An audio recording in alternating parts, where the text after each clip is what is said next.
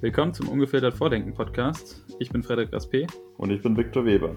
Gemeinsam diskutieren und analysieren wir in unserem Podcast digitale Themen und aktuelle Trends. Jede Woche schauen wir für euch über den Tellerrand und geben euch die Denkanstöße, die ihr braucht. Willkommen zu einer neuen Folge Ungefiltert Vordenken. Und dieses Mal haben wir Social von ESG dabei im Gepäck. Und äh, direkt anschließend zu unserem Governance-Thema haben wir uns gedacht, dass man das auch gleich mitnimmt, weil Social und Governance ja oft zusammenhängt, beziehungsweise im Governance-Thema auch viele soziale Themen ähm, beinhaltet sind, wie zum Beispiel auch Diversity ja übergreifend ist. Also es gibt sowohl die Governance Diversity-seitig und ähm, Diversity gibt es auch social-seitig. Victor, denkst du, dass man das trennen kann oder ist es untrennbar? Und ich glaube, das ist äh, untrennbar. Also ich meine, das ist ja schon so vom Themengebiet insgesamt. ESG ist ja eben Environmental, Social und Corporate Governance. Also Social Governance und Corporate Governance haben natürlich miteinander Verknüpfungen, weil Corporate Governance, da haben wir ja auch so vorhin drüber diskutiert, das ist halt so, welche quasi Ziele, welchen moralischen Kompass entwickelt eine Firma, wie schreibt sie den nieder, wie hält sie sich daran, welche regulatorischen Implikationen und Wechselwirkungen gibt es dazwischen. Und ähm, natürlich hat es eben genauso Einfluss auf äh, Social Governance wie auch Environmental Governance. Und deswegen ist es miteinander vermählt, definitiv. Und das haben wir vorhin eben schon mal angesprochen. Zum Beispiel, wie du es gesagt hast, sowas wie Diversity oder ähm, Gleichstellung, Gleichberechtigung von Frauen in einer Firma. Das kann man niederschreiben in dem Code of Conduct äh, einer Firma, in Mission Statements, in whatever, wie man das nennen mag, aber im Bereich Social Governance, äh, da manifestiert sich das dann auch in einer Firma, aber auch in unserer Gesellschaft. Gibt es Gleichberechtigung? Sind die Löhne gleich? Stand heute sind sie es nicht. Die Gleichberechtigung genau. ist auch immer noch nicht da, wo sie sein sollte, ähm, obwohl die ähm, Pamphlete und die ähm, Bekundungen eigentlich schon seit Jahren immer wieder von den Firmen, äh, ja, also auf den Internetseiten und sonst wo ähm, verkündet werden, aber das hat halt dann nichts geändert oder wenig hm. oder noch nicht das, was eigentlich geändert werden hätte müssen. Und deswegen kann man das nicht trennen. Was sind so die Themen, die dir da jetzt einfallen, die du im Bereich Social Governance noch ein bisschen mehr besprechen würdest oder betrachten würdest? Also ich finde, äh, ein Thema, was du halt schon angesprochen hast, es ist natürlich von verschiedenen Industrien, es ist sehr unterschiedlich. Also ich finde, äh, einerseits ist halt Diversity sehr wichtig und Human Rights ähm, und ja. auch der ethische Umgang mit ähm, Ressourcen beziehungsweise auch mit menschlichen Ressourcen. Also zum Beispiel, dass man halt ähm, den einen ordentlichen Lohn zahlt, zum Beispiel, mhm. äh, wenn man irgendwie mit äh, Menschen in nicht so stark entwickelten Ländern äh, zusammenarbeitet. Also dass man auch bei der Wertschöpfungskette darauf achtet, zum Beispiel für, für Unternehmen, die eine globale Wertschöpfungskette haben. Aber ich persönlich finde auch das Thema, Thema Human Rights und auch Labor Rights und sowas sehr wichtig. Das ist ein Thema, was in Deutschland natürlich jetzt nicht so ähm, groß ist, würde ich mal sagen. Also nicht von der Wichtigkeit, sondern weil es einfach auch sehr gute Gesetze gibt, muss man sagen, in Deutschland, was das Thema angeht, also Arbeitsschutz, ähm, ja. Recht auf Wohnraum zum Beispiel, sowas. Äh, ich finde ein Thema, was halt in Deutschland tatsächlich relativ schlecht gemacht wird, ist eigentlich Diversity. Also ein Unternehmen, was es meiner Meinung nach sehr gut macht, ist SAP, äh, die in Sachen Diversity sehr gut sind. Und auch einer der Benefits, die eigentlich auch in der aktuellen Debatte bezüglich Digitalisierung und ähm, Industry 4.0 etc. sehr groß sind, ist eigentlich Innovationskraft. Und ich persönlich finde es halt immer sehr angenehm, in internationalen Teams zu arbeiten, weil man halt sehr viele verschiedene Aspekte aus unterschiedlichen Kulturen auch mit einbringen kann ja. und somit auch ganz andere Lösungsansätze finden kann. Und das ist ja auch wiederum Innovation, also Lösungsansätze finden äh, für bestehende Probleme. Das muss nicht immer the big, big thing sein, sondern es kann einfach auch bestehende Probleme anders lösen sein. Und ähm, was ist für dich da so wichtig? Ja, oder darauf aufbauend, ähm, ich meine, viele Firmen haben ja auch den Anspruch, globale Player zu sein und das sieht man ja auch. Also die Hiring Policies von DAX-Konzernen, die eben auch global einen sehr starken Footprint haben. Die haben mhm. Entwicklungszentren über die Welt verteilt. Es gibt Personen aus den Standorten, wo eben auch die, die Firmen ihr Geschäft eben weiterentwickeln wollen, die in Deutschland arbeiten und umgekehrt. Also da ist eine starke Wechselwirkung da und das muss man fast auch machen, weil man arbeitet ja auch zum Teil in anderen Kulturen mit anderen Mentalitäten und da musst du eben auch das, das Kundenerlebnis entsprechend anpassen.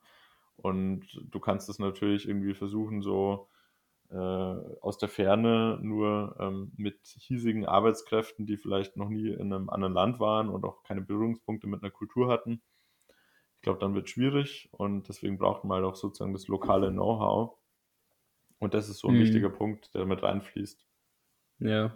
Findest du, dass Unternehmen durch quasi jetzt seit den letzten 20 Jahren, sag ich mal, seit der Dotcom-Blase, findest du, dass Unternehmen haben ja eine, eine ansteigende oder eine immer stärkere Digitalisierung erfahren und auch mehr äh, IT wurde inkorporiert in Unternehmen. Findest du, dass Unternehmen tendenziell sozialer geworden sind äh, dadurch oder eher also schwierige Frage vom Zeithorizont her. Also vor, vor 20 Jahren, da war ich neun und habe mich eigentlich am meisten für meinen Nintendo 64 interessiert und Mario Kart gespielt.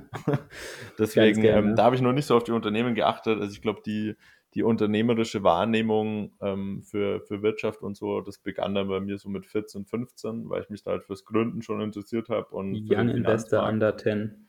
Aber tatsächlich äh, finde ich sehr spannend. Ähm, so Governance-Themen und soziale Themen, die habe ich dann auch im Studium mal behandelt und ähm, habe da mit einem Professor geredet, der mit, sich mit Finanzierung und Investitionen auseinandergesetzt hat und hatte eben die Idee, ob es nicht Sinn machen würde, eben Eigenkapitalbeschaffung über eine, eine Börse, die eben ihren Index nach sozialen und Nachhaltigkeitskriterien modelliert.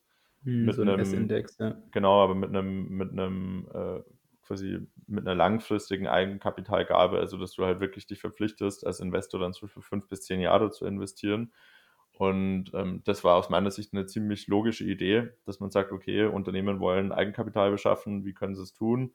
Man unterstützt dann nachhaltige Unternehmen, äh, die auch vielleicht sozial sich engagieren, gibt denen die Möglichkeit, verlässlich, ohne äh, Volatilität am Kapitalmarkt äh, aktiv zu sein. Aber das wurde dann eben abgetan und gesagt, ja, es interessiert niemanden, kann man kein Geld damit verdienen. Und bis jetzt gibt es auch sowas noch nicht. Also ich glaube, es hat sich einiges getan in, im Denken, was man auch an, an Publikationen liest, die wirtschaftskritisch sind, ähm, unser Tun kritisch hinterfragen, aber so wirklich, also signifikant geändert, weiß ich nicht. Also ich glaube fast, dass sich mehr in im Wunschdenken oder in den Zielen geändert hat, die man sich gesetzt hat, aber weniger in dem, was auch wirklich umgesetzt worden ist. Also ich weiß nicht, wie, wie nimmst du das wahr? Ja, ich es einen guten Punkt eigentlich, dass mit dem Wunschdenken, ich, ich würde eigentlich vermuten, dass es sozialer geworden ist, weil man das halt so auch, man thematisiert das Thema, es wird ja. mehr darüber gesprochen. Aber gleichzeitig gibt es ja auch immer die, die Thematik, dass halt die, die Schere zwischen Arm und Reich, was ja eigentlich auch ein soziales Thema ist, immer weiter wächst. Und ähm, ich würde eher sagen, dass in den 2000ern, das ist natürlich auch eine ganz andere Zeit gewesen. Ne? Also auch generell ähm, äh, wirtschaftlich äh, auf der ganzen Welt anders und ähm, auch andere, andere Probleme, jetzt abgesehen von Corona. Ähm, aber das Unternehmen damals quasi weniger darüber geredet haben und heute wird einfach mehr darüber geredet. Dadurch, dadurch wirkt es, dass mehr passiert. Ja. Aber diese Schere zwischen Arm und Reich ist halt ähm, größer gesagt, geworden. größer geworden. Und aber auch so Themen wie sozialer Wohnungsbau waren damals, glaube ich, nicht so wichtig. Klar, ich war genau wie du halt, ich war halt auch acht. ähm, und ähm, hast dich damals schon für den sozialen Wohnungsbau eingesetzt? Ja, voll. Also ich habe Baukletzer waren mein Ding. Und ähm, ich habe die Wohnung also quasi selbst gebaut, aber ich, ich keine Ahnung, ich, ich fände es interessant, was so die Hörer von uns denken auch dazu. Gerne auch vielleicht die Hörer, die in der Zeit nicht acht waren. Ähm, Also es ist sehr schwierig, glaube ich, zu bewerten, aber tendenziell, wenn man sich jetzt zum Beispiel das anguckt mit der Schere zwischen Arm und Reich, könnte man sagen, dass es heute vielleicht sogar unsozialer geworden ist. Ja, oder auch zum Beispiel die USA. Also wenn man sich die USA anschaut, wo ja die Schere zwischen Arm und Reich sowieso schon sehr hoch ist, aber die soziale Ungleichheit, die hat sich ja jetzt in vielerlei Hinsicht manifestiert. Also zum Beispiel im Bereich äh, eben oder mit der Black Lives Matter Bewegung, die eben auch im Social Governance Bereich vielleicht anzusiedeln ist. Ähm, wie geht man mit Minderheiten um oder wie geht man einfach mit äh, weniger repräsentierten Gruppen in einem Unternehmen um oder in einem Kundenstamm? Und ich glaube, da Ja. äh, hat man eher gesehen, dass in den USA viele Konflikte ja zum Überkochen oder zum Überlaufen gebracht worden sind, die in den letzten Jahren eher so unter den Teppich gekehrt worden sind. Also das ist so fast mein Eindruck, weil mit der Mhm. Vehemenz, in der zum Beispiel protestiert worden ist, ähm, das baut sich nicht innerhalb von ein paar Wochen oder ein paar Jahren Trump-Regierung auf, sondern das ist ein systemisches Problem, ja. das sich jetzt sozusagen äh, quasi einen, einen, einen Tipping Point erreicht hat, wo es halt dann einfach mal eskaliert. Und Mhm.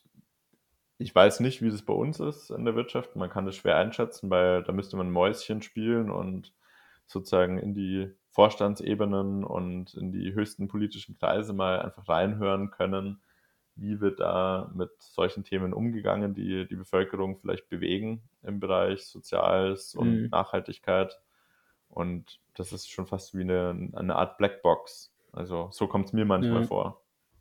Ja, ist ein sehr intransparentes Thema. Ein, ein Thema, was ich aktuell wesentlich äh, als wesentlich transparenter erachte, ist äh, das Thema sozialer Wohnungsbau, ähm, was ja auch mittlerweile wieder sehr große Ausmaße genommen hat, in Deutschland zumindest. Ähm, Ja, Ich weiß nicht, wie es jetzt explizit in anderen Ländern aussieht. Ich glaube, in Ländern wie Italien und Spanien gibt es ja auch quasi so ein Recht auf Wohnen. Ähm, Mallorca ist ja auch so ein Beispiel, was immer gerne gebracht wird. Bist du drei Wochen nicht in deinem Ferienhaus, gehört zu irgendjemand anderen. Ähm, aber in Deutschland hat man ja immer, immer mehr das Problem, dass halt Wohnraum äh, teurer wird. Vor allem in so einer schönen Metropole an der Isar in Süddeutschland ist Wohnraum ja auch super teuer. Da habe ich ja auch äh, ja. studiert eine Zeit lang. Und ähm, Ja, eigentlich in allen Big Seven. Also sei es jetzt ja, Berlin, auch krasse Steigerungen, Frankfurt. Also ich glaube, das ist da, wo einfach die Wirtschaft gewachsen ist, da haben sich halt die, die, die Wohnungspreise entsprechend entwickelt und äh, viele Leute, die sich davor noch da was leisten konnten, die sind halt hinten runtergefallen. genau. Ja, früher gab es früher gab's ja noch die gute alte Werkswohnung. Ja, Ähm, die war natürlich nicht so Premium. Aber ähm, das sind natürlich auch, also dieses ganze sozialer Wohnungsraum, das ist natürlich auch ein Thema, was wiederum mit dem, mit dem Environmental, also mit dem Nachhaltigkeitsthema, bzw. Umweltthema zu tun hat, weil ist zwar jetzt nicht so der große Preis, äh, der große Anteil, aber natürlich hat auch die Modernisierung von Gebäuden, energetische Modernisierung, die ja mittlerweile sehr weit fortgeschritten ist in Deutschland, also wie energieeffizient sind die Gebäude in Deutschland, ähm, kostet natürlich auch viel Geld und das muss natürlich auch irgendwo hin. Und das ist aktuell natürlich ein riesiges ja, Thema, dass auch, wie hoch soll der Anteil sein der Bevölkerung bzw. Mieter, die das zahlen oder übernehmen, und wie hoch ist der Anteil, dem, des, äh, der Anteil der, der Eigentümer davon trägt. Und ähm, ja, das ist ein wichtiger Punkt, aber ich glaube, dass das schon auch so irgendwie zu sehen ist. Also, ich meine, viele Liegenschaften haben ja zum Beispiel den Kommunen gehört oder einer Stadt. mh, Und ähm, anstatt das dann zum Beispiel selber zu projektieren und zu sagen, okay, wir machen jetzt tatsächlich hier einen sozialen Wohnraum, ähm, wurde das halt in vielerlei Fällen einfach veräußert in die Privatwirtschaft und dann kann man eben da auch niemandem den Vorwurf machen, aus meiner Sicht, wenn dann eine Firma ja, sagt, okay, wir sind ein privatwirtschaftendes Unternehmen, wir zahlen unsere Steuern, wir zahlen unsere Mitarbeiter, wir wollen damit Geld verdienen, also machen wir eben das, was nachgefragt wird und wofür die Leute ja, eben auch zu zahlen bereit sind. Und dann ist es eben so, dass es halt attraktiver ist. Und das ist aus meiner Sicht ein politisches Versagen gewesen, dass man eben einfach gesagt hat, okay, wir, wir haben zwar die Ressourcen, wir haben zwar äh, ganz viele Beamte, die theoretisch das erfüllen könnten, aber ähm, man kümmert sich da nicht wirklich drum und man hat es halt schleifen lassen über Jahre und jetzt hat man halt eben diesen, diesen Nachfrageüberhang an bezahlbarem Wohnraum, der nicht wirklich mehr zu bedienen ist. Best, ja. Also bestes Beispiel zum Beispiel die alten Bahnliegenschaften. Ja, ich meine, die waren in zentralen Lagen in der Stadt. Ähm, da steht nicht überall bezahlbarer Wohnraum drauf. Hm. Ja, ist auf jeden Fall. Also, auf jeden Fall richtig. Also damals gab es ja auch so riesige Deals mit den, mit den, mit den Wohnungen der Bahn, ähm, die ja verkauft wurden in ganz Deutschland. Berlin auch ein riesiges Thema. In Berlin wurden die, die Schätze verkauft, mehr oder weniger. Ja. Und ähm, sobald, die, äh, sobald die Mietbindung, die Preisbindung da ausgelaufen ist, wurden die Dinger verkloppt. Ähm, das ist natürlich dann wirklich, also wie du meintest, halt ein Versagen der, der Politik. Und jetzt leidet halt der Konsument darunter, dass er halt auf dem, auf dem Wohnungsmarkt um die Wohnung buhlen muss. Und äh, Wohnungen zu suchen als Mieter, kann ich aus eigener Erfahrung sagen, ist echt nicht einfach, wenn man da auch vor allem als Berufsanfänger in Großstädten äh, arbeiten will. Mhm. Da muss man schon ziemlich lange suchen. Und ich hatte es damals auch in Berlin, ähm, dass dann halt 100 Leute zu einer Besichtigung kamen. Und dann ist halt schon absolut. die Frage, wie viel soziale Verpflichtungen oder wie stark sieht sich auch eine Industrie in der Pflicht, halt für soziale Umstände zu sorgen? Ähm, oder sagt man halt, das ist der, die Aufgabe der, der, ähm, der Politik. Und ich denke, das muss eigentlich von beider Seiten kommen, ähnlich wie zum Beispiel beim Thema Kinderarbeit gibt es ja auch auf von der UN zum Beispiel die, ähm, äh, die quasi Einfach Vorgaben und Verbote. Also es wird einfach genau. klar reguliert und es wurde genau. halt da in vielerlei Hinsicht versäumt, ähm, weil man eben zum Beispiel auch gerne staatliche oder äh, kommunale Wohnbaugesellschaften äh, privatisiert hat. Und äh, das war genau. halt jetzt retroperspektivisch vielleicht in manchen Fällen auch ein Fehler, ähm, das so zu tun, beziehungsweise man hat halt jetzt die Quittung und dann eben auch wieder diese überschießenden Forderungen, wo man sagt, okay, ähm, die Enteignung aller Immobilienunternehmer oder größeren Konzerne ist natürlich nicht die Antwort auf die auf diese Frage. Ja, also genau. äh, man muss nicht von dem einen Extrem in das andere kommen. Das ist genauso wenig sinnvoll, meiner Meinung nach. Ähm, da wird sicher viele Leute geben, die mir dann widersprechen und sagen, das ist äh, nicht sozial. Ähm, aber ähm, da muss man einfach auch realistisch sein wenn man nämlich anfängt, dann diese starken Eingriffe zu machen oder zu tolerieren, dann ist die Frage, wo hört man da auf? Und das ist halt ein sehr schwieriges Thema, was äh, politisch, aber eben auch genauso ja, gesellschaftsphilosophisch dann irgendwie entschieden werden muss. Wie Auf geht man damit Fall. um? Ja, sehr schöne, sehr schöne Worte zum Ende, ähm, würde ich sagen. Lasst uns gerne wissen, wie ihr darüber denkt. Äh, schickt uns gerne Mail, wenn ihr es eher privat halten wollt oder schreibt uns auf LinkedIn oder Twitter direkt an. Äh, eigene E-Mail-Adresse haben wir noch nicht, aber wir akzeptieren auch Brieftaube. Ja. Und damit äh, verabschieden wir uns in dieser Folge und freuen uns, wenn ihr das nächste Mal zu unserem Umweltthema dann einschaltet. Wunderbar.